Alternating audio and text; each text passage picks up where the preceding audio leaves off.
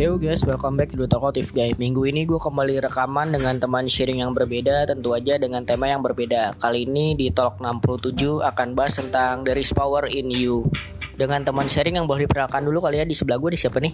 Halo. Halo. Perkenalkan nama gue Olivia Molida Nabila. Oke. Gue biasa dikenal Olivia Maunap. Mm-mm. Sekarang gue umur gue 20 tahun. Oke. Gue kuliah di Universitas Indonesia jurusan Geofisika. Oke. Sekarang gue masuk semester 6 sih. Terus ya kesibukan gue sekarang eh, kuliah, terus syuting juga terus kadang event MC kayak gitu. Oke. Sekarang lagi libur, apalagi masuk kuliah apa gimana nih? Eh, sekarang lagi libur sih, Han. tapi nanti minggu depan baru masuk. Soalnya udah libur sebulan. oh minggu depan udah masuk. Iya udah masuk. Oh, uf, apa namanya UI itu setiap fakultas sama ya libur segala macam Iya, beda-beda? kurang lebih sama. Jadi kalau misal, eh, cuman emang prio, pare- apa namanya misalnya kayak minggu ini Ah. eh, fakultas ini duluan yang Oh, libur, tapi oke. sama-sama jangka waktunya sebulan, Oh, tiga sama-sama bulan dapat gitu. jangka waktu sebulanan untuk Iya. libur. Wah, enak ya. Oke, nah terus gue pengen eh, ini dulu deh flashback dulu ke zaman lo SMA gitu kan. Gue Oke. pengen tahu lo SMA tuh IPA atau IPS, terus termasuk anak yang kayak gimana pas SMA dulu nih, Vi? Oke, jadi gue tuh dulu IPA, Oke. ya di SMA. SMA gue di Jakarta Barat. Mm-mm. Itu gue ngambil IPA dan gue tuh orangnya eh, apa ya? Mungkin jadi tuh gini, gue tuh orangnya tuh eh, apa aktif banget gitu. Oke. Karena ada satu hal. Jadi jadi gue cerita aja. Boleh, jadi boleh, kayak eh, waktu itu gue abis putus ceritanya. Hmm, Abis SMA tuh? SMA, Oke, putus terus? SMA. Terus gue gue mau apa namanya keluar dong dari kayak kesedihan gue gitu. Hmm. Akhirnya gue mikir kayak gue harus nyari kesibukan deh gitu kan. Akhirnya Oke. gue bener-bener nyari kesibukan yang semua eskul gue ambil. Hmm, Mulai dari oke. basket, pramuka, terus teater, terus solfok, Hmm. paduan suara yang kayak gitu-gitu gue ambil semuanya sampai pada akhirnya gue ada di titik di mana gue keteteran Ah, gitu. oke. Tapi Capean ya. Iya kecapean. Tapi ya udah jadi resiko gue kan. Hmm. Akhirnya ya udah gitu. Maksudnya ya udah ya nggak apa-apa gue jalanin aja. Cuman ya gitu capek Hmm. capeknya gitu. Cuman gue jadi aktif banget setelah dari situ gue bener jadi aktif banget. Gue jadi dikenal semua orang karena ya di mana-mana ada gue gitu Hmm. kan. Dan guru-guru juga jadi kenal gue segala macam kayak eh, ini tuh aktif banget. Lo tuh aktif banget. Gue osis juga Oh. segala macam gitu kan. Cuman yang bikin yang bikin eh, terus gue juga dulu eh, apa namanya ada selain gue aktif Hmm. yang positif, gue juga kadang sering dimasuk BK soalnya gue sering bawa HP gitu kan.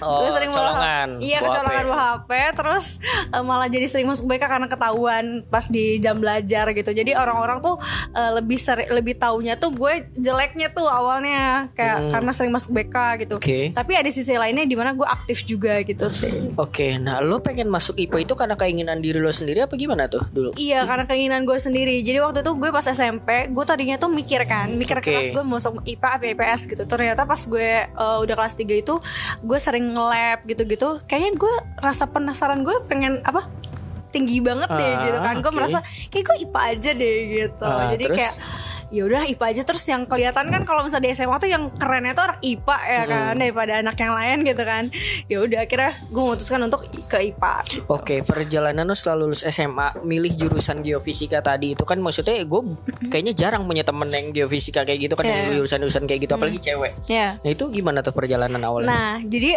set- jadi setelah gue aktif dari SMA nih, Oke. ya kan, gue merasa oh ternyata kayaknya nanti kalau kuliah tuh yang tenar gitu, saya yang hits gitu bukan anak IPA tapi anak IPS-nya Hmm. Iya, gitu kan. oke. Akhirnya gue berkeinginan keras kalau pas udah lulus, pas kuliah, gue mau ngambil ke arah IPS. Oke. Apalagi eh, di bidang public re- relation kalau nggak apa, ya kurang lebih kayak gitu kan. Hmm. Oke. Ya. Apalagi gue aktif komunikasi yang kayak gitu-gitu. Terus eh, tapi ternyata gue dapat undangan, dapat Hmm. undangan yang di mana gue nggak bisa pakai eh, ke jalur IPS. Nah, Oke. kalau misalnya gue mau jalur IPS, gue harus SBM ya kayak Hmm. gitu gitu kan harus tes gitu.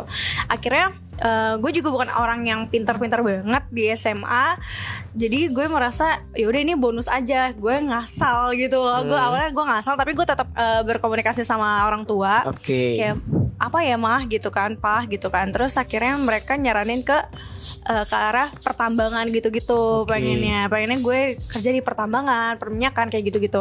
Terus akhirnya gue cari-cari ya udah yang masuk kayak gitu yang masuk ke jurusan itu ya geofisika geologi gitu. Oke. nah akhirnya pas gue lihat eh, tadi gue mau ngambilnya bukan di UI kan gue mau ngambilnya di yang lain tapi ternyata kata papa jangan jauh-jauh coba aja di UI itu gue kayak ih itu tinggi banget gue nggak kuat gitu ya. Kayak apaan sih sombong banget bukan anak pinter tapi ngambilnya UI gitu kan. Ya udah nggak apa-apa kalau misalnya nggak masuk UI-nya kan masuk ke pilihan kedua. Oh iya ya ya udah akhirnya dicoba di UI terus dapet ya udah akhirnya Alhamdulillah ya. alhamdulillah Oke. akhirnya jadi ya udah akhirnya gue nggak jadi ke ke arah yang gue mau gitu. Cuman ya jadi menurut gue itu gue keluar dari zona nyaman gue sih kayak Oke, selama kuliah. selama Keluar dari kuliah iya karena gue tadi kan gue pengen ke IPS nih gue gue gue nggak mau lagi nih ketemu fisika matematika biologi gitu kan. Tapi akhirnya iya jalan gue ke sini ya ya udahlah gitu. Tapi dari segi mata kuliah pressure banget gak lo di jurusan lo? waktu awal pressure banget karena gue yang bener-bener nggak ngerti tentang geografi Oke. bumi kayak gitu-gitu kan. Kayak gue aduh kayak gue beneran mau SBM lagi deh mau SBM lagi gitu. Cuman kemarin tuh eh, ada satu eh, hal yang bikin gue kayak gue tetap di sini gitu. Jadi akhirnya gue tetap di sini. Tapi akhirnya gue nyesel pas semester masuk semester 3 itu. Gue nyesel tapi ya udah udah kecebur juga gitu. Kalau misalnya gue pun eh, pindah lagi gue kayak apa ya males lagi gue kasihan sama orang tua lagi sih Iya, balik lagi kayak waktu lagi juga waktu ya. lagi uang lagi betul. lebih banyak dikeluarkan kan jadi kayak sayang aja gitu Oke, nah selama lo berarti sekarang mau masuk semester 6 kan? Selama lo kuliah ini banyak yang berubah gak ada di diri lo atau nggak belajar mulu kah atau tambah aktif atau gimana nih? Em, gue merasa banyak banget perubahan karena eh, di awal gue masuk kuliah pun gue bener-bener orang yang dari SMA gue tuh gue sendiri gue Ah. sendirian yang masuk UI kemarin tuh gue sendirian dan gue bener-bener nggak punya teman ya kan? Ot- otomatis gue eh, ke lingkungan yang baru lagi yang harus beradaptasi baru lagi. Gue me, ya gue suka hal itu gitu kan? Gue suka hal itu dan gue mengenjoykan itu. Cuman eh, ternyata apa namanya ceritanya tuh beda. Cerita pas di semester 1 2 itu banyak pressure ke gue. Entah itu dari temen-temen entah itu dari lingkungan dan pelajarannya yang bikin gue kayak gila ya gitu. Gue baru masuk nih ke lingkungan baru. Kita kan teman baru tapi kok gue kayak nggak diterima gitu sama lingkungan gue di sini gitu makanya. Tapi ternyata ada satu hal yang bikin gue kuat. Oke gue tetap di sini gue tetap di sini gue mau di sini. Akhirnya gue gue kayak kemarin lagi ke SMA gue harus punya apa lupain eh, hal-hal yang negatif itu dengan cara kayak gue tuh harus aktif lagi deh gitu Oke. akhirnya akhirnya gue aktif lagi gue ikut organisasi apa pun gitu Oh, di kampus juga? Iya, Oke. pas semester 1 2 itu gue ikutin tuh semuanya hampir semua Oke. gitu kan eh, hampir banyak sampai gue keteteran lagi kayak biasa Hmm. cuman gue akhirnya melupakan itu dan gue eh, berkembang lagi untuk menjadi ya ini gue gue mau yang eh, gue mau kasih tahu ke kalian nih kalau gue tuh ternyata nggak sejelek itu loh Oke. gitu kan kalau gue tuh bisa lebih dari lo lo semua gue mikirnya kayak gitu Hmm. sih karena buat kekuatan di diri gue sih jadi gue Hmm. tetap aktif karena gue masih belum bisa nyambung sama pelajarannya gitu kan Ah, sama teman-temannya oke. jadi gue eh, coba aktif di yang lain gitu Hmm, jadi dari segi nilai segala macam lo ada target tertentu gak kan di jurusan lo? Ha, waktu awal-awal sih gue masih merasa pasrah-pasrah aja sih ya kayak ya udahlah gitu yang penting masih aman-aman aja gitu kan. Cuman ternyata ke sini-sini yang aman-aman aja tuh kurang gitu kan. Cuman eh, pas apa namanya gue udah udah ya gue merasa udah udah meningkatkan eh, apa ya rajinnya gitu ya. Cuman ternyata emang masih segitu-segitu aja Oke. ternyata gitu. Cuman ya udahlah gitu kan. Eh, apa namanya akhirnya gue merasa ya, kayaknya eh, gue harus nambah lagi nambah lagi cum- gitu kan walaupun hasilnya belum terlihat signifikan gitu Oke, nah berarti dari segi gelar nanti gelar S1 lo itu akan lo pakai untuk kerjaan dengan bidang yang sama atau lo pengen pekerjaan yang sekarang untuk nanti masa depan? Em, itu Allah alam sih gue Ah, belum pengennya tahu lo? pengennya sih gue pengen gue pengennya gue sih gue tetap pengen eh, coba di jurusan gue misalnya di kerja di Oh, jurusan kerja gue. kantoran di Iya, kerja jurusan, sesuai kantoran. jurusan. karena kan lapangan. Gue lebih ke lapangan gitu Hmm, kan. iya, iya. Ha-ha.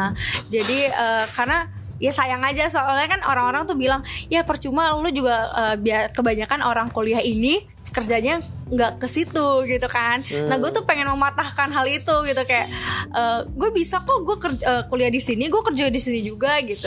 Cuman karena sekarang gue ada eh, pas gue udah ikut-ikut yang syuting-syuting kayak gitu gue merasa kayaknya gue juga bisa deh di sini Hmm, gitu jadi gitu. jadi bercabang tapi tetap gue pengen tetap coba dulu di jurusannya apa gue kerja di jurusan yang gue eh, Oke.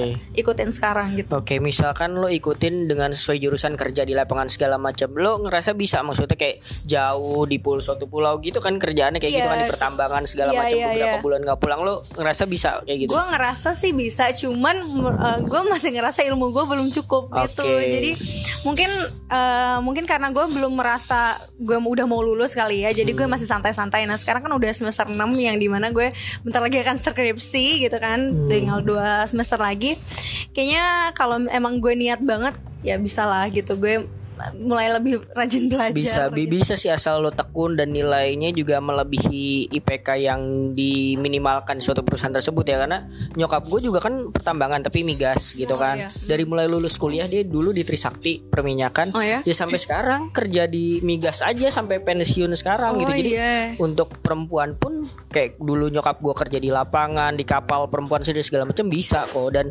maksudnya selain bisa survive juga secara uang itu bisa banget menghidupi kok jadi jangan Iya, takut sih iya. sebenarnya kadang-kadang kan ya kalau orang punya kesibukan lebih dari satu itu kadang-kadang kan bingung memilihnya Iya, itu iya, kan iya, cuman kalau misalnya dari segi akademisnya lo bagus ya jangan sungkan-sungkan untuk memilih akademis itu karena ya sekarang kayak Chevron yang kayak gitu-gitu kan Iya, maksudnya iya. kayak gitu berani ke gaji gede kok asal lo Iya. akademisnya bagus lo ada manner segala macam Iya asal tahu, asal Ah, bisa, asal kayak gitu begitu. kan. Iya, Jadi makanya. entertain bisa jadi sampingan aja gitu Iya, kan maksud iya lo kayak gitu. sih kayak gitu makanya. Oke, nah kalau misalkan overall gitu kan, lo lebih menikmati masa SMA atau kuliah lo?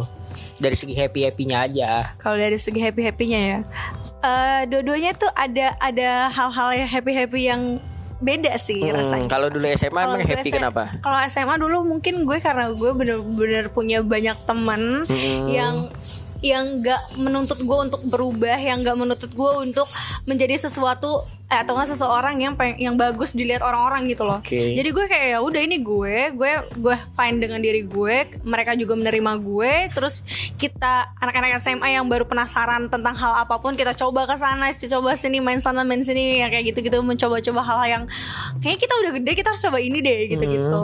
Tapi ke- eh, jadi yang ya serunya sih lebih seru itu di situ kalau SMA. Terus? Cu- Cuman kalau misalnya Kalau yang kuliah, kuliah? itu eh, gue di sini lebih menikmati senangnya sama diri gue sendiri bukan Oh. sama lingkungan. Karena ya yang gue bilang tadi di kuliah gue eh, apa namanya eh, waktu awal-awal gue banyak eh, banyak apa ya banyak pressure gitu kan. Tapi am- a- alhamdulillahnya ke sini-sini udah lumayan enggak. Tapi ternyata kebahagiaan itu tuh dari gue sendiri gitu bukan dari lingkungan jadi gue lebih menikmati eh, gue lebih happy pas SMA karena ada happynya dari lingkungan tapi gue Oke. lebih menikmati happynya gue sekarang karena dari gue sendiri Oke, lebih ada kedewasaan pas kuliah ini ya Iya, bahwa lebih. happy ya bisa diciptakan oleh diri kita sendiri Iya, gitu iya, kan. Oke, nah kalau misalkan menurut lo sendiri nih Vi, dari segi sifat kekurangan kelebihan lo apa? sifat kekurangan dan kelebihan gue kalau misalnya yang menurut gue ya Hmm, kan iya. kalau itu kan orang yang itu ya Orang orang, yang nilai nilai, gitu. ha. cuman yang kalau yang gue rasain ini eh, kekurangan gue itu gue orangnya eh, apa ya gampang iri gitu sama orang misalnya. Oke. Ha-ha, jadi kayak misalnya orang punya ini ih gue pengen deh gitu. Ih gue pengen kayak gitu. Tapi kok gue nggak bisa gitu. Gue belum bisa misalnya misalnya dari segi materi kok gue belum bisa beli itu? Kok gue belum bisa beli ini? gitu kan. Tapi yang di situ yang bikin gue kayak kayak gue harus bisa deh gitu kan. Gue harus melakukan kayak gue harus apa ya biar bisa kayak gitu gitu. Oke. terus eh, jeleknya gue gue eh, gampang marah gitu tapi cepet cepet baik juga jadi kayak baper ya maksudnya baperan tapi ya ntar baik lagi sendiri jadi gue paling spare waktu ya kalau paling lama sejam diemin dulu aja gitu tapi abis itu udah baik lagi gitu terus Emang zodiaknya apa nih? Gemini Oh Gemini, Ya, oke. iya. Terus, terus. I- terus? ya gue apa gampang berubah mood juga sih Ah, itu ya kan Gemini sama Pisces biasanya kayak gitu tuh. oh, ya. Tau gua. oh gitu Terus Iya, maksudnya ya gampang berubah mood gitu yang tiba-tiba jadi bete sendiri, terus Hmm, ntar iya. tiba-tiba senang sendiri. Jadi orang-orang kadang apaan sih gitu live gitu Hmm. kan aneh gitu. Ya udah, tapi orang-orang yang menerima gue ya masih tetap stay Iya. sama gue kayak gitu. Tap- eh, terus apalagi ya, Mas? Kalau misalnya oh ya misalnya kalau kelebihan gue sih gue merasa gue humble banget orangnya. Oke. Gue bisa eh, masuk di segala apa ya segala grup kali ya. Hmm. ya kalau sekarang dari dulu di SMA gue punya geng tapi gue bisa masuk ke semua geng. Kan Oh. ada orang yang kayak ya udah lu ngomong sama dia live gitu. Gue nggak ngerti gitu gue kayak iya. gitu kan. Gue gue nggak deket sama dia. Even gue nggak deket sama mereka pun gue tetap bisa ngobrol gitu. Gue tetap bisa nyambung gitu loh. Jadi gue merasa ya gue punya kelebihan di komunikasi gue ngerasanya kayak gitu. Terus eh, terus gue tuh ngerasa gue kalau temenan nih kalau apalagi kalau udah sahabatan gitu gue ngerasa tulus banget dan apa ya tapi tuh gue sedihnya tuh kadang pertemanan pertemanan gue itu Hmm. pas di saat gue lagi tulus gue udah tulus gue udah sayang banget ya gue ke teman aja tuh bisa sayang banget gitu kan tapi kadang eh, nggak dibales gitu Oh, ya kayak oke. ya gue Nggak setimpal ya. Iya, tapi emang harusnya sih kalau emang tulus dan ikhlas nggak nggak mengharapkan Hmm. itu cuman kan pas dilakukan eh, apa mereka ngelakuin hal yang berbalik kan kita kayak kok gitu itu wajar sebagai manusia sih kita Oh, kan gitu. mengharapkan Iya Jadi sih nggak ya. masalah juga sebenarnya sih karena tulus dan ikhlas susah. Iya. mesti belajar gitu kan. Terus terus? Iya sih terus terus apa lagi ya? Ada lagi nggak? Eh, paling sampai sekarang gue masih mencari eh, kekurangan gue kayak eh, gue masih belum bisa memanage waktu dengan sebenar-benarnya Oke. gitu loh, dengan sebaik-baiknya gitu loh karena gue gue udah tahu nih gue orangnya aktif Hmm. banget tapi gue masih belum bisa menghandle semuanya secara baik gitu loh secara terstruktur Hmm. gitu ya pelan pelan lah maksudnya masih belum lulus kuliah kan ntar kalau udah kerja kan biasanya lo lebih bisa manage Hmm. Waktunya ya. gitu kan kalau udah lulus udah S1 kan ibarat kata kan wah gue udah gak ada tanggung jawab nih udah gak ada kuliah udah gak ada kewajiban yang tetap kan lo mesti Iya. ngatur semua sendiri kan iya benar Oke, nah terus gue pengen tanya apa sih yang buat lo Liv bahagia secara lahir batin nantinya? nantinya Mm-mm. Yang Angan-angan aja. ya nantinya yang mungkin akan membuat gue bahagia adalah ketika gue udah bisa ngehidupin gue dan keluarga gue maksudnya kayak Oke. em, gue tuh lahir bukan di dari orang yang eh, ya ya yang kaya kayak gitu gitulah ya nah gue tuh bener-bener pengen banget bikin eh, gue mau hidup gue berubah gitu kan karena gue gue nggak tahu kenapa gue merasa nggak tahu ya gue pengen aja gitu. Gue pengen kayak orang-orang yang misalnya yang kayak beli apa tuh nggak usah lihat harga gitu kan. Oke, ya pokoknya dari segi amin. materi gue maaf Ah, Eh, jadi gue berkeinginan keras untuk eh, gue harus bisa bikin orang tua gue merasakan hal-hal yang lebih dari ini gitu kan. Eh, apa namanya dan itu semua dari hasil kerja gue gue udah bisa beliin mereka sesuatu yang mereka mau mungkin dari dulu. Itu kayaknya udah satu kebahagiaan lahir batin yang bahkan Oke. gue capai gitu. Dan ya semuanya balik lagi ke orang tua sih menurut gue karena ternyata eh, semenjak gue tahu dan semenjak gue dewasa gitu ya gue ngerasa semua kebahagiaan gue itu harusnya tuh buat orang tua gue Oke. gitu kan gue gue kasih buat orang tua gue dulu gitu kan karena mereka yang bener-bener menerima gue apa adanya ya karena anaknya gitu kan dan mereka yang nggak pernah capek sama gue apa pun yang gue lakuin gitu sih Oke, emang Olive berapa bersaudara nih ngomong-ngomong? Dua, dua bersaudara. Ah, Olive anak kedua. anak pertama Anak pertama. Iya. Oke, berarti eh, kak ah, adiknya cewek. cewek masih SMP Oke, jadi emang maksudnya prioritas sekarang untuk apa orang tua dulu orang ya. tua dulu Oke, nah kalau ngomongin tentang orang tua, gimana sih orang tua mendidik Olive nih dari kecil gitu? Orang tua Olive mendidik Olive tuh dari kecil eh, waktu kecil mungkin keras ya. Karena kayak eh, gue disuruh apa belajar banget gitu kan. Bener-bener dulu kan gue di Bandung SD-nya gue di Bandung. Gue keras eh, tapi tetap dibebasin gitu. Jadi apa yang gue mau eh, di, di, di- diturutin juga gitu kan. Namanya yang anak pertama mungkinnya masih dimanjain tapi Iya. keras tapi dibebasin gitu. Jadi gue merasa eh, waktu dulu tuh terkekang tapi ng- nggak yang stres gitu. Jadi nah selama ke, terus ke sini sini karena eh, orang tua gue semakin membebaskan apa yang gue mau gue jadi merasa oh ya udah gue punya kesempatan buat gue lebih keluar gitu kan. Gue lebih mencoba ini mencoba itu kan biasanya kan eh, banyak yang nggak boleh ini nggak boleh gitu kan. Oke. apa apa nggak boleh. Nah Hah? alhamdulillahnya tuh orang tua gue nggak kayak gitu. Cuman emang selalu tapi tetap selalu ngasih eh, apa ya namanya man ah, bukan ah, apa sih namanya tuh wejangan wejangan tuh kayak Hmm, jangan. iya. Ya, sa apa namanya ar- arahan. Iya selalu ngasih arahan eh, kalau ya udah kamu mau di sini dikasih tahu baiknya gini Hmm. buruknya gini kamu harus tahu kalau lagi di sisi posisi buruknya harus kayak gini gini gitu jadi tetap ada komunikasi yang baik antara gue sama orang tua jadi ya alhamdulillahnya gue ya masih apa yang itu yang yang memberikan gue harus membalas mereka gitu Iya. Ya namanya juga anak pertama kan kayak gue Iya. juga anak pertama ya maksudnya itu harus diarahin gitu harus Iya. sukses gitu Iya, kan lo harus- bawa jadi contoh adik lo iya kayak gitu kan. iya jadi kayak punya keinginan gitu kan Nah kalau misalkan nasihat dari orang tua sampai sekarang yang masih diinget apa nih Olive? harus jaga diri sih harus jaga Oke. diri karena eh, orang eh, ny- apalagi nyokap gitu ya Hmm. Nyokap bilang kayak mama tuh sedih banget awalnya kalau apa karena udah ngebiarin kamu kuliah di UI ngekos sendirian pula gitu kan.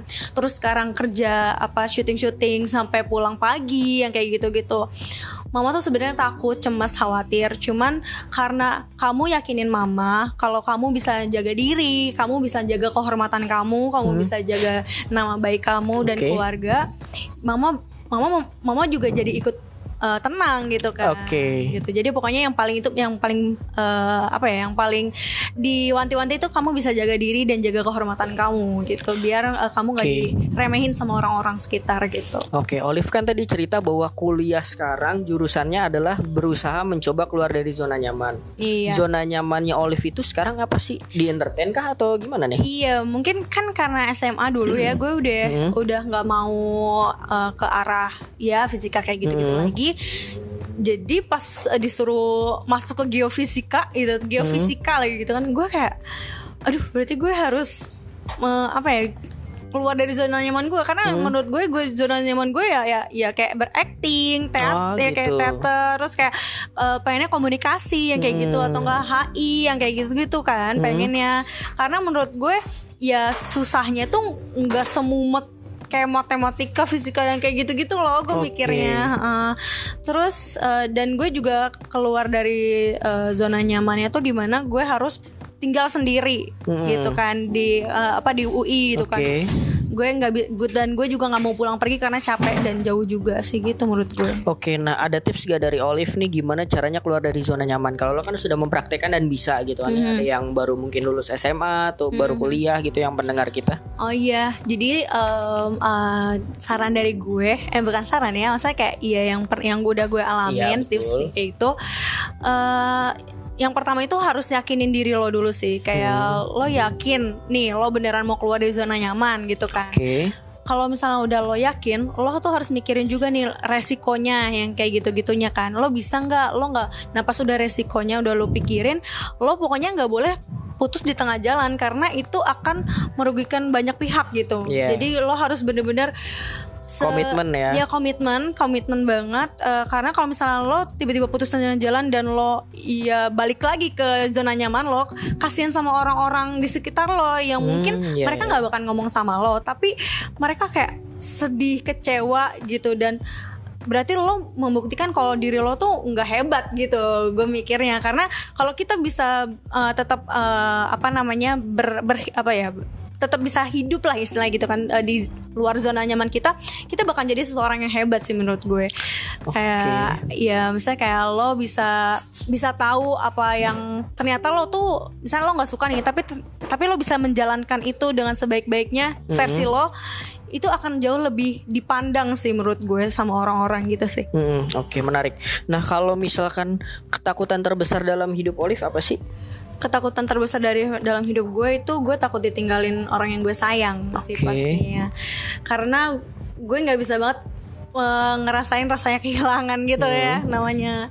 Gak tau ya gue mungkin karena dulu gue disayang banget sama orang tua misalnya dimanjain banget jadi gue bener-bener yang takut banget kehilangan orang tua. Nah pas pada saat gue pernah ditinggalin pun sama orang yang gue sayang gitu itu bener-bener yang wah gitu. Kayak dunia gue udah hilang aja gitu awalnya. Cuman alhamdulillah balik lagi kan ke orang tua. Masih ada yang sayang sama gue akhirnya gue inget lagi. Nah sekarang juga gue lagi apa kemarin sempat ditinggalin sama temen pun yang udah gue sayang banget. Itu Oke. gue kayak wah hidup gue hilang lagi gitu. Kayak gue tuh nggak bisa banget di eh, ngerasa kehilangan gitu. Karena gue kalau udah ngasih ya ngasih tulus tulus gitu kan. Oke. tapi pas ditinggalin tuh kayak wah gitu. Tapi akhirnya makanya gue takut banget ditinggalin sih Oke, nah kalau misalnya lo merasa kehilangan seseorang gitu kan di luar orang tua ya, misalkan pacar atau sahabat segala macam kayak lo gimana self feelingnya ke orang tua kah atau lo biarin sedih-sedih dulu sendiri, lo nyelesain sendiri?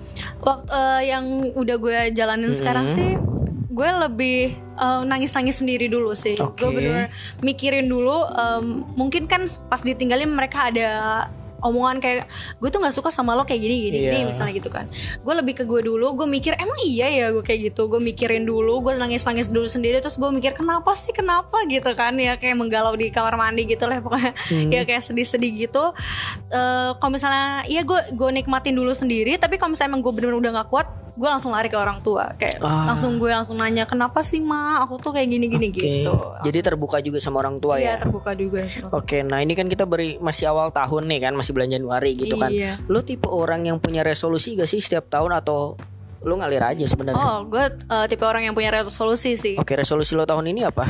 Resolusi tahun ini gue bisa sukses di eh, bidang di kedua bidang di kuliah Amin. dan di eh, persyutingan gue. Oke. Karena gue pengen banget tahun ini gue pengen banget beli sesuatu yang berharga gitu. Hmm. Oke. Karena apa ya namanya? Gue merasa gue kemarin di 2019 kemarin itu gue bener-bener lagi terpuruk lagi Hmm. dan di situ gue bikin kalau ya gue mau buktiin nih ke lolos semua kalau gue tuh nggak apa yang gue tuh nggak sejelek dengan apa yang lo pikirin gitu ya kan dan gue mau ngebuktiin kalau gue gue bukan cuman ngomong doang gue bisa ngelakuin itu gue bisa buktiin itu cuman yang nggak instan gitu kan Oke. dan tahun ini resolusi gue gue sih pengennya beli gue pengen banget ya pengen banget ya nggak tahu ya ini namanya cuma Hmm. Ya, amin. aja Gue kan pengen doa banget- baik harus disebutin. Iya, ya, saya- gitu kan terus. gue pengen banget gue pengen banget tahun ini gue eh, beli HP baru Amin. ganti mobil Amin. eh, terus sama apa namanya gue bisa eh, muncul di layar lebar gitu Amin, sih. amin, amin. Yang penting kerja keras terus Iya, lah. Oke, nah kalau misalkan nge-MC gitu kan, gue pengen nanya kan, gue liat di bio lo kayaknya lo pernah nge-MC nge-MC gitu Ah, kan. iya. Awal mulai masuk dunia MC itu gimana? MC dulu apa acting dulu nih? MC dulu apa acting dulu ya Dulu. acting acting sih acting dulu baru MC Oke, jadi awal masuk dunia acting dulu berarti kita. Iya, nah, gue nanyanya, eh, pas kapan tuh? waktu acting Hmm. itu dari SM SMP kalau nggak salah SMP tuh gue udah jadi anak teater sih Awalnya gimana sih? Itu kan SMP lo udah punya kepikiran, ah gue pengen ikut teater apa dari orang tua nyaranin? Oh Apa enggak, kalau misalnya kalau misalnya tertarik di dunia acting itu gue dari dari kecil. Ah, dari kecil gitu. gue kan udah ikut promo apa modeling gitu kan. Ah. Gue ikut modeling, cuman pas udah mulai SMP eh SD SMP ternyata gue nggak nggak tinggi-tinggi gitu. Hmm. Jadi akhirnya gue eh, udah nggak ikut modeling tapi gue lebih ke acting. Oke. Karena pas di modeling itu gue diajarin acting juga kan. Ternyata gue Oke. suka gitu dan pas di SMP tuh gue merasa hidup gue banyak drama aja gitu. Jadi Hmm. gue sering ih drama banget sih hidup lo sering digituin sama orang-orang. Jadi itu yang bikin gue iyalah gue kan artis sinetron ntar gitu-gitu. Oh, Ya gitu. gitu. Oke, terus? Iya terus akhirnya ya udah gue perdalam di teater walaupun eh, gue kira kan sama ya misalnya dunia teater sama acting itu kan Hmm. jadi gue ikutin teater teater sampai SMA sampai kuliah juga eh, apa teater teater kayak gitu ternyata tapi pas gue udah masuk ke dunia acting ternyata beda. Nggak nggak bukan apa nggak sama gitu kan. Cuman masih ada yang penting gue punya basic gitu kan. Hmm. gitu. Jadi waktu dulu sih emang dari gue sendiri sih.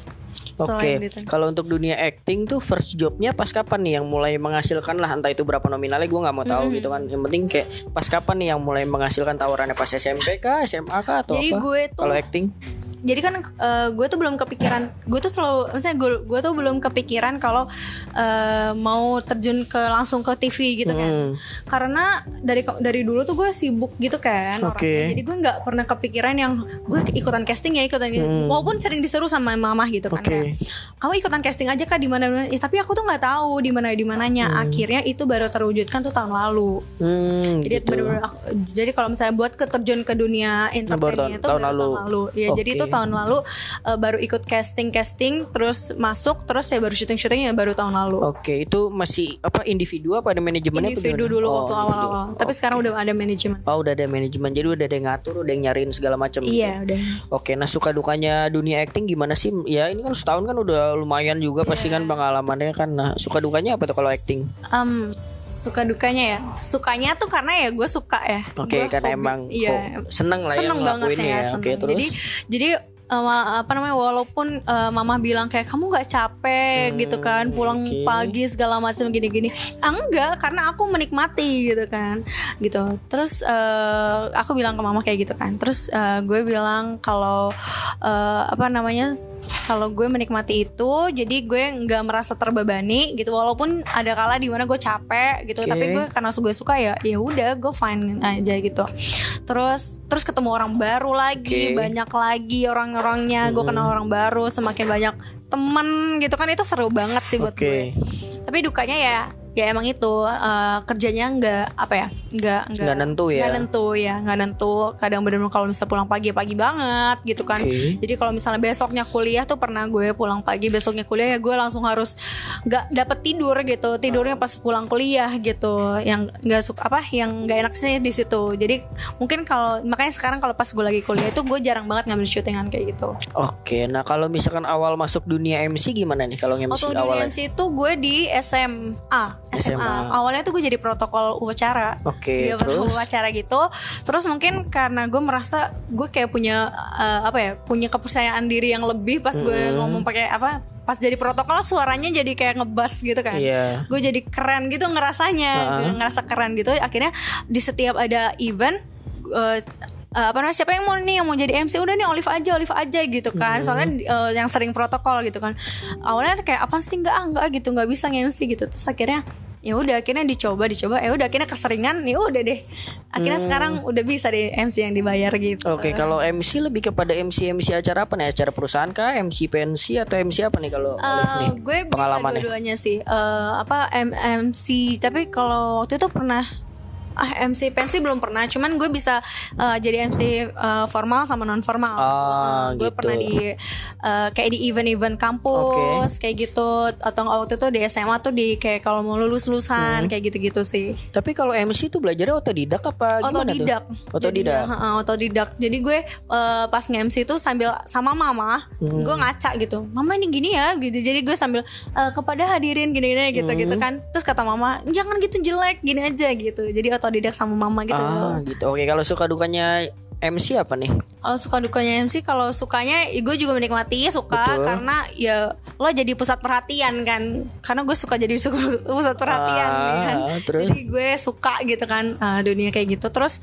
tapi kalau dukanya tuh kadang kalau misalnya kita lagi nggak didengerin sama orang-orang kayak ih sedih banget kita Hmm, Iya, dikacangin iya, iya, kadang-kadang MC emang suka kayak gitu sih. Iya makanya sebisa mungkin gue harus nah itu tuh yang masih gue pelajarin tuh gue harus mem- memberikan su- apa pembawaan di mana gue gue harus bikin semua tuh attentionnya tuh ke gue gitu Hmm, itu sih yang yang yang masih sulit gitu Oke. Nah, berarti lo kalau nge-MC lebih sering dapet job nge-MC sendiri apa ada partner nih? eh seringnya tuh nge-MC-nya tuh kalau misalnya buat formal sih eh, partner ya. Cuman Oke. kalau misalnya buat event-event biasa kayak gitu, misalnya bukan event biasa, misalnya event kampus kayak gitu sendiri sih. Lebih sul lebih enakan mana sih menurut lo sendiri apa ada partner sebenarnya kalau nge-MC ya? Kalau buat gue ya, kalau Ah. buat gue tuh sendiri sih, karena gue Oke. lebih bisa membawa cerita itu gue sendiri Ah, gitu kan. oke. Nah, kalau misalnya sama partner suka juga, cuman Ah. kalau misalnya nggak satu frekuensi kan susah ya. Kayak, Ah, iya, "Eh, iya, maunya iya. gue ke sini, Ah. tapi dia maunya ke sana gitu, jadi bingung gitu. Oke, nah kalau misalkan modal utama kalau orang pengen belajar jadi MC nih menurut lo modal utama untuk Modal belajar jadi utamanya- MC apa nih? ya lo harus pede lo harus Oke. pede di depan orang pasti kan karena itu Oke. semua orang notabnya Ah. lo gitu lo nggak boleh gugup kan pasti kan lo harus pede lo akan ngomong di sebanyak orang banyak orang gitu kan lo ngomong sendirian nih lo jadi pusat perhatian gitu harus lo harus punya pede banget gitu kan terus eh, lo harus ngelancarin apa ya namanya ya kosakatanya lo jangan Pronunciation, lo- kosakata pronunciation ya, macam, ah. ah. jangan yang kayak eh, nanti eh, gimana ya ah, gitu banyak kayak gitunya itu yang bikin Jangan belibet ya, Iya, jangan oke. belibet gitu. Jadi kalau misalnya emang lo salah, lo balik, lo bisa memutar itu ke mana-mana gitu. Harus bisa apa ya? Bisa banyak kosakata juga sih menurut gue. Oke, nah kalau misalkan lo pernah gak sih ada pengalaman unik yang bisa di share saat lo acting atau MC gitu? Saat gue Yang uniknya mungkin berkesan bagi lo atau lucu kah atau apa gitu? um, apa ya? Oh, ini bukan lucu sih, ini malah jadi malu sih. Oh gue. ya, jadi gimana? waktu pas itu apa tuh? waktu itu gue lagi ada di acara formal, tapi Oke. gue nggak di briefing dulu awalnya. MC. Iya MC Oke, MC terus, gue terus? lagi nggak di briefing dulu Terus gue malah jadi Gue nge-MC-nya bukan dengan formal Tapi dengan yang asik gitu Ah, Jadi oke. tiba-tiba t- Terus ya udah jadi Jadi suasananya tuh jadi Ah kenapa nih ah eh gitu kayak jadi banyak omongan orang terus, terus? bener aja pas turun-turun tuh gue dimarahin gitu kan kayak lo kok jadi kayak gini sih? Kok lo MC apaan sih? Gini nih gitu. Hmm. gue malah dimarahin. Gue malu gini. Itu kan pejabat pejabat segala macam gitu gitu. Hmm. orang-orang besar gitu kan. Terus gue jadi bingung. Terus ya udah akhirnya gue malu. Abis itu ya udah dari situ gue sempat eh, ini saya sempat vakum dulu gitu buat diri Hmm. gue kayak udah gue ngomong MC dulu. Gue udah apa melakukan kesalahan yang besar. Karena itu acara formal tapi gue asikin kayak acara pensi iya, gitu. iya. jadi ya udah itu malu banget dan itu sedih banget sih. Oke, itu jadi belajar Iya, buat jadi lo juga pelajaran, kan. iya. Iya kan makanya nah. Kalau misalkan gue pengen nanya nih Liv, kalau misalkan disuruh milih deh gitu antara MC sama acting gitu, pilih mana? Aduh, harus milih ya? Ya milih. Misalkan lu udah punya kesibukan di kerja kantoran untuk jurusan gitu kan, lu bisa ngambil sampingan hanya satu nih nggak antara MC atau acting. Lu lebih pilih mana? Kayak gue lebih milih acting sih. Karena gue bisa bermain-main dengan Peran segala peran macam. iya. Lebih milih acting. lebih milih acting. Oke. Acting. Sebenarnya kalau misalkan dari segi materi ya, nggak usah nemutin nominal apa gimana, Iya. lebih lebih enak MC apa acting sih sebenarnya? MC. Lebih enak MC. Iya. Oh, karena durasi kerjanya mungkin ya. Iya, dari kerjanya misalnya 4 jam berapa ini gitu Ah. kan. Tapi kan kalau uh, syuting misalnya nominalnya sama nih segini, tapi lo kerja seharian sampai pagi 24 jam retake- bisa retake jadi mulu, iya segala kayak macam. gitu. Oke.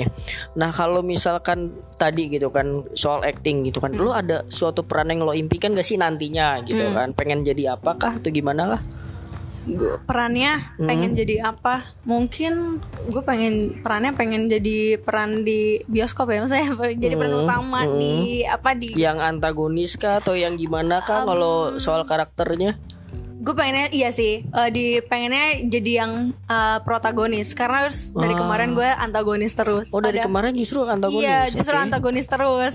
Oke, iya, terus, makanya jadi eh, apa namanya malah nggak pada percaya gue bisa nangis, nggak pada percaya Oh, gue gitu, bisa ini. oke. Padahal gue tuh kan cengeng nih Nah. orangnya. ya. Jadi gue tuh gampang banget nangis gitu. Tapi gue nggak pernah dapat eh, peran protagonis gitu loh. Oke, tapi sejauh ini kalau misalnya untuk acting yang berkesan apa sih yang bisa lo pelajari banyak gitu kan sama lo mungkin jadi karakter antagonis segala macem gitu kan? Yang iya, maksudnya yang Ya kalau misalnya ada ngatur emosinya sih. Kan kalau misalnya buat antagonis kan kayak lo, Walaupun lo lagi senang atau lagi Lo harus bisa marah Iya, gitu. iya. Lo harus bisa eh, mengimajinasikan Lo tuh lagi marah nih sama dia Karena dia lagi ngelakuin hal ini Hmm. Walaupun dia nggak ngelakuin itu gitu kan. Jadi lo harus bisa mengimajinasikan Marahnya lo tuh kayak gini gitu. Lo harus marah banget atau lo harus marahnya tuh biasa aja gitu kan Oke. jadi lo belajar juga terus eh, kadang juga gue nanya sih sama senior senior kalau misalnya gue emang lagi adu sama dia kan adu Hmm, acting gue nanya iya. kak aku eh, marahnya tuh kayak gimana ya gitu lebih enaknya lebih bagusnya apakah harus pakai mimik muka yang dikerutkan apa Hmm. enggak apa gitu gitu jadi emang eh, buat pelajarannya gue harus tetap selalu nanya sama senior senior di situ ataupun sama sutradara atau sama kameramen yang di situ gitu Oke, nah kalau misalkan ada tips gak dari lo gitu kan supaya kita bisa supel nih sama ketemu sama orang baru di lingkungan yang baru gitu, apalagi sebagai perempuan gitu kan, gimana tuh ada tips gak? Kalau buat gue, eh, iya ada tipsnya tuh karena lo nih ya, lo lo masuk ke lingkungan baru. Di situ lo nggak bakalan ada teman kalau misalnya lo eh, nggak mau mulai itu kan, karena kita nggak bisa mengharapkan eh, hal itu terjadi dari orang lain. Misalnya kayak, ya gue mau ditegur aja ah, gue nunggu ditegur gitu kan. Tapi kan kita nggak nggak tahu orang itu gimana. Nah, daripada eh, kita diem dieman, daripada kita nggak membuka eh, nggak ada omongan, mendingan kita yang ngebuka gitu kan. Oke. Karena eh, apa namanya komunikasi sama orang baru eh, atau enggak sa- sama iya sama lingkungan baru kita kan nggak akan tahu nih ke depannya dia tuh bakalan nolong kita siapa tahu dia tuh bakalan jadi sahabat kita atau kayak gimana gitu. Karena punya banyak temen dan relasi itu penting banget untuk kehidupan kita ke depannya kan. Iya, karena kita betul. nggak akan tahu ke depannya kita akan kayak apa. Nah siapa tahu kalau misalnya kita nggak ngajak ngomong dia ternyata dia tuh seseorang yang ternyata berpengaruh buat kita nantinya. Tapi Iya. kita waktu itu nggak nggak kenalan gitu. Jadi karena apa ya nggak ada salahnya kita buat mulai duluan kayak hai kenalan Betul. dong gitu. Kan nggak malu gitu kan. Kayak kan kita mau kenalan juga. Kita nggak mau nyuri nggak mau apa kan nggak usah malu gitu. Oke, nggak usah malu lah ya. Iya, Intinya tetap pede aja Harus gitu kan. tetap pede. Oke, nah kalau misalkan ada orang yang mungkin masih ngerintis juga sama kayak lo gitu kan di bidang yang sama gitu kan, gimana caranya versi lo handle stres gitu kan? Di antara kayak banyak senior senior atau yang lain yang kayak misalnya udah pencapaiannya udah oke lah, takutnya jadi iri, jadi stres segala macem. iya sih. Gimana lo? itu gue gue masih takut juga sih cuman eh, cara gue ngehandle tuh gue tetap ngelihat ke bawah. Oke. kayak soalnya eh, nyokap sering bilang kalau kamu tuh kalau misalnya kayak gini jangan lihat ke atas terus kalau ngeliat ke atas terus nggak akan ada habisnya gitu kan. Lihat ke bawah gitu kan. Kalau misalnya udah kamu misalnya udah kamu udah ngerasa naik satu tingkat gitu kamu harus lihat ke bawah lagi gitu. Kamu harus tetap bersyukur karena rasa syukur itu emang yang paling susah kalau misalnya kita udah ada di atas gitu kan. Iya. Ta- kan kalau misalnya kita udah ada di atas banget kita lupa nih bersyukur. Ntar kalau misalnya kita lupa bersyukur kalau tiba-tiba diambil lagi kan ntar stres kan jadinya. Jadi eh, gue lebih ke apa namanya ngehandle nya tuh gue lebih eh, lihat ke bawah terus gue lebih selalu komunikasi sama orang tua. Jadi biar gue tetap dapat wejangan harusnya apa sih mah gitu. Mau aku harus ngelakuin apa sih gitu kan. Rasa senang itu boleh rasa bersyukur apa pokoknya bersyukur itu harus gitu kan. Tapi jangan lupa juga masih ada orang-orang yang di bawah kita yang eh, masih ngeri eh, apa kemarin ada di tingkat kita gitu gitu pokoknya. Jadi Oke, ya oke. bener-bener gak boleh ngerasa nggak boleh ngerasa puas tapi ngerasa bersyukur Oke. gitu sih Nah, kalau misalkan menurut lo gitu kan, gimana sih lo menjaga kondisi fisik lo untuk tetap cantik dan sehat versi lo? Waduh, duh. mungkin kalau ya apa ya? Nggak tahu ya gue juga gue tuh tipe kalau orang yang susah susah sakit juga sih menurut Oh, gue. iya? iya gue merasa kayak gitu. Karena secapek-capeknya gue gue tidur udah bangun sehat lagi gitu. Mungkin emang ini kali ya pola makan sih ya. Pola makan yang Uh, dijaga. pola makannya dijaga. Cuman ya walaupun kadang gue banyak makan cuman tetap nggak misalnya eh, tetap yang apa ya nggak sehat-sehat juga. Cuman lo tetap bisa eh, memprediksi lah. Eh, misalnya karbo yang masuk ke dalam tubuh lo kan nggak baik banget misalnya atau enggak eh, kalau misalnya udah lo makan karbo jangan makan karbo terus gitu Oke. misalnya atau apalagi yang jangan lemak-lemak terus misalnya lo lo imbangin sama lo minum eh, sesuatu yang untuk me- menghancurkan itu kan kalau gue kan eh, apa ya kalau gue tuh kayak kayak kayak mikir tuh kayak kalau misalnya gue habis makan lemak yang banyak gue minum yogurt atau apa yang bisa ngancurin gitu gue Ah, mikirnya iya, gitu iya, jadi iya, gue ke trigger kayak gitu Heeh, Oke. pokoknya. terus jangan lupa minum vitamin sih gue lebih Oh vitamin, Iya, oke. gitu. Tapi kalau misalkan kayak misalkan dari olahraga atau kayak skincare skincare rutin segala Oh, macam lo iya. ngejaga banget gak? Eh, kalau skincare iya skincare kayak eh, karena apa sekarang gue lagi mulai perawatan juga kan mulai Hmm. lagi perawatan dokter gitu jadi gue lebih ngikutin skincare karena dari kemarin tuh skincare Ah. gue tuh udah nggak cocok gitu kan jadi gue Oke. lebih mau coba dokter gue lagi nyoba nyobain karena gue eh, karena kan di industri entertain itu yang dijual kan muka eh Iya, yang Heeh, dilihat di- visual dulu iya, ya. visual oke. dulu kan. Jadi eh, belum tahu nih lo actingnya bagus apa enggak, tapi kalau misalnya lo cantik lo ini lo dihargain mahal. Oke. Yang gue rasain selama ini gitu kan. Eh, terus ke- tapi kalau misalnya buat olahraga sih gue juga termasuk orang yang jarang olahraga. Cuman Hmm. menurut gue gue udah sibuk tuh, udah gue udah, udah sering gerak udah olahraga sih. Oke. Terus. Oke, nah kalau misalkan gimana sih caranya kita menyikapi orang yang suka ngebully? Orang yang suka ngebully. Mm-mm. Nyikapin ya. Kalau misalnya ngebully gue misalnya ya. Nah, misalkan ngebully lo gitu Oke, kan. kalau misalnya ngebully gue tuh, gue tipikal orang yang orang yang suka dibully juga ya dari SMA, nggak tahu kenapa. Oke, terus? Nah, dan itu gue nyikapinnya tuh awalnya kayak ya udah lo iri sama gue gitu kan. Nah, yang bikin apa namanya gue nyikapinnya tuh gue bukan jadi malah insecure kayak misalnya gue dibilang gendut atau Hmm. dibilang sok cantik atau apa gitu.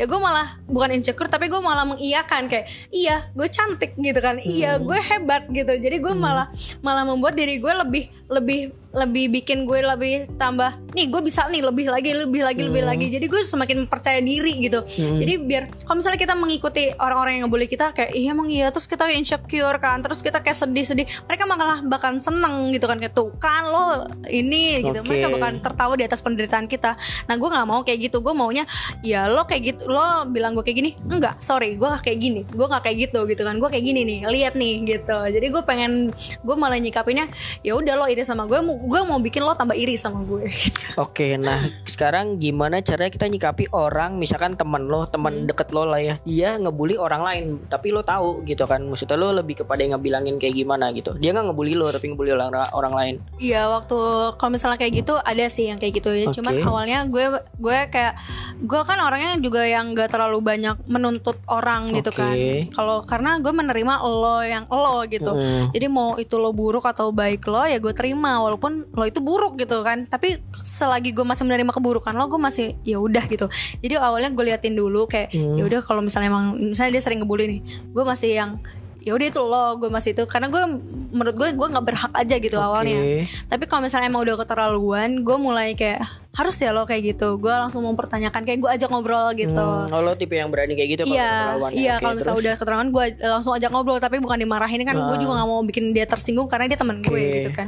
Kayak gue tanya kayak harus ya lo kayak gitu. Kayaknya lo kalau berpikiran lebih positif ke arah sini kayak lo eh, bisa ngelihat deh sisi dia kayak gini. Hmm. Terus kadang juga gue bilang lo kayak ngelakuin kayak gini lo iri ya, lo iri kan sebenarnya gitu Hmm. ya. Gue gue lebih gue tanya sih. Jadi biar dia juga mikir oh iya ya kayaknya nggak perlu juga deh gitu.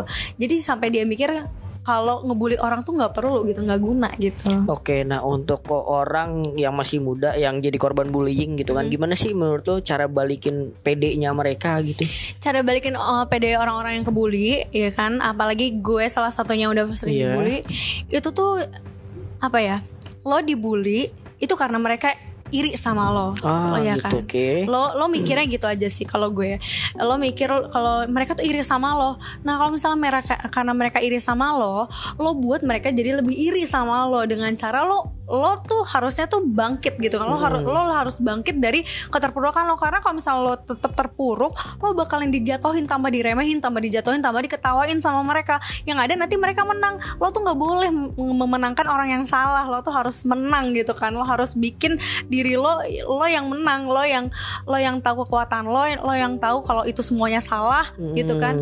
Ya lo harus buktiin nih gue tuh bisa gue tuh lebih baik dari lo gitu kan. Bener-bener yang orang eh, apa namanya mereka yang ngebully tuh itu tuh mereka tuh nggak ada di atas lo gitu kan Oke. Kak, Jadi lo bener-bener harus harus percaya diri dan yakin bahwa mereka itu salah dan lo bisa ngebuktiin dengan prestasi gitu. Jadi lo bukan ngambalas dendam kayak Hmm. lo ba- balik atau lo jelek-jelekin balik enggak. Lo itu kalau kalau lo kayak gitu lo malah bawah di bawah mereka Iya, gitu kan. betul. Tapi lo harus buktiin dengan eh, mereka itu dengan prestasi lo gitu yang lo bisa. Oke, yang terakhir nih, Liv, gue pengen nanya tentang romantic issue. Ada yang mau di-share gak nih yang mungkin bisa jadi pelajaran gitu, case-case tentang hubungan lo gitu? Romantic issue ya. Kayak Ah. gue seka- mungkin sekarang gue lagi nggak ada yang romantic-romantic Oh, kali ya. yang dulu gitu, maksudnya yang bisa jadi pelajaran kayaknya, oh gue sebagai wanita jadi belajar seperti ini gitu. Nggak perlu spesifik aja, yang penting kayak bisa belajar sesuatu hal apa gitu dari hubungan-hubungan lo. Oh ya. Mungkin eh, yang terakhir kali ya. Mm-hmm. Kemarin itu ada pelajaran yang gue ambil banget di mana gue ngejalin hubungan dengan seseorang yang em, lebih kalem dari gue eh, Oke. kalau bisa dibilang. Berapa lama tuh? Eh, sebentar sih kurang lebih cuman 3 sampai 4 bulan Oke, tapi terus, terus. gue merasa itu yang eh, value-nya tuh dapat banget Ah, gitu gimana kan. tuh? Eh, di situ di mana kita eh, menjalin hubungan tuh tapi gue belajar banyak banget dari dia dia tuh dewasa banget. Dewasa banget di, eh, dan eh, gue di situ belajar untuk lebih tenang. Gue Hmm. lebih tenang dalam menghadapi sesuatu gitu se- sebuah permasalahan. Iya. karena gue kan orangnya tipenya yang panikan gitu kan yang heboh gitu kan. Hmm. jadi apa apa gue hebohin aja gitu. Dan ternyata itu tuh nggak bagus juga buat kita sendiri gitu kan ya. Karena kalau misalnya kita lagi heboh kita lagi bingung pusing segala macam itu bikin eh, apa namanya orang eh bikin masalahnya tuh malah tambah jadi mumet gitu. Bukan terpikir yang benar itu kita kalau misalnya lagi ada masalah kita berusaha untuk tetap tenang. Kita tenang kita bisa berpikir posi- positif terus kita bi- bisa berpikir ke arah yang mana yang harus kita jalani gitu kan. Terus eh, itu sih yang pertama. Terus eh, kita eh, lebih dewasa menyikapi sesuatu. Jangan langsung ngambil keputusan. Eh, kayak kita harus dapat informasi dari berbagai pihak dulu. Jangan satu pihak itu terus kita langsung oh iya dia jelek gitu misalnya. Nggak kayak gitu. Kita harus ya apa kita apa kalau misalnya emang kita lagi curiga akan hal sesuatu kita pelan pelan aja dulu. Kita cari apa ya cari kunci kuncinya dulu. Kalau misalnya oh ini dapat ini ini dapat ini ini dapat ini terus kita kumpulin jadi satu. Kalau itu udah jadi kuat kan kita langsung bisa eh, apa namanya eh, langsung bisa nguatin apa apa sih namanya statement kita Ya. gitu kan terus eh, apa namanya kita jadi cewek tuh harus mandiri juga. Oke. karena eh, apa namanya gue kemarin gue merasa diri gue mandiri banget kan ya. Cuman pas lagi sama dia gue eh, jadi ketergantungan karena ya, ya ada dia gitu kan ada seseorang itu. Tapi ternyata ketergantungan sama seseorang itu emang gak bagus banget ya. Sampai eh, gue dibilang kayak eh, lo tuh nggak bisa mandiri. Itu sakit hati banget. Padahal gue tuh orang yang mandiri gitu. Tapi Ah, tiba-tiba gue gitu. dibilang nggak mandiri itu bener-bener sakit hati banget. Yang akhirnya membuat gue nih gue lepas dari lo gue lebih mandiri ke kok gitu. Kan saya gue tuh orang yang bukan gue tuh orang yang mandiri wey gitu kan. Jadi gue akhirnya di situ gue nyimpulin kalau ya kita tuh jadi cewek jangan mau diga- apa bergantung sama cowok. Karena eh, apa ya nggak semuanya itu tentang cowok gitu kan. Kita tuh bisa harusnya pas lagi kita pacaran kita bisa ngelakuin banyak hal harusnya gitu kan tanpa harus minta izin dulu mungkin. Misalnya Iya. mungkin emang kalau misalnya minta izin dulu oke lah gitu kan. Tapi kalau misalnya dia melarang larang larang gitu lo harus eh, lo jangan terlalu lo jangan selalu ikutin gitu. Karena kebahagiaan lo itu kan gitu lo masih muda lo harus mengikuti apa yang lo suka apa yang lo mau sebelum waktunya terlambat gitu. Jadi kita memang harus benar-benar mandiri jangan ketergantungan sama cowok karena eh, cowok itu kadang juga nggak suka digantungin gitu. Malah eh, gue ngerasanya mungkin cowok akan lebih wah dia lebih mandiri dia bahkan lebih seneng dia bahkan lebih eh, nggak khawatir juga sama kita kalau kita juga bisa mandiri dan bisa jaga diri gitu sih Oke, menarik intinya ja, lo harus tahu batasan sebagai perempuan bahwa ini cowok lo ini ngekang atau emang ngasih tahu yang baik Iya, gitu kan. Kalau gitu. ngekang ya jangan diikutin gitu kan. Iya. Kalau ngasih tahu yang baik ya oke gitu Iya, kan. Oke. Nah, yang terakhir nih Olive promosi dulu dong sosmednya, Instagramnya siapa tahu yang mau diskusi segala macam Ah, kan sama Olive. Aduh, aduh. Iya, jadi uh, uh, Instagram gue Hmm. itu @olivia A-nya 2 Maunab M A U N A B. Oke, Ya. nanti untuk detailnya gue kasih tahu juga, nanti gue tag dan mention juga gitu Yes, kan. siap. Thank you nih Olive udah mau sharing bareng Talkative Guy gitu kan. Iya, thank you juga kakak udah ngundang gue jadi salah satu partnernya. Semoga yang baik-baiknya bisa ditiru gitu kan ya. Amin. Kalau misalkan yang kurang-kurangnya namanya kita juga masih muda, Muda, belajar iya. gitu kan. Jadi yang ditiru yang baik-baiknya aja gitu. Semoga bermanfaat lah ya buat Amin, pendengar amin, kita amin. gitu. Oke guys, thank you yang udah dengerin episode minggu ini. Sampai ketemu minggu depan. Bye bye. Bye bye.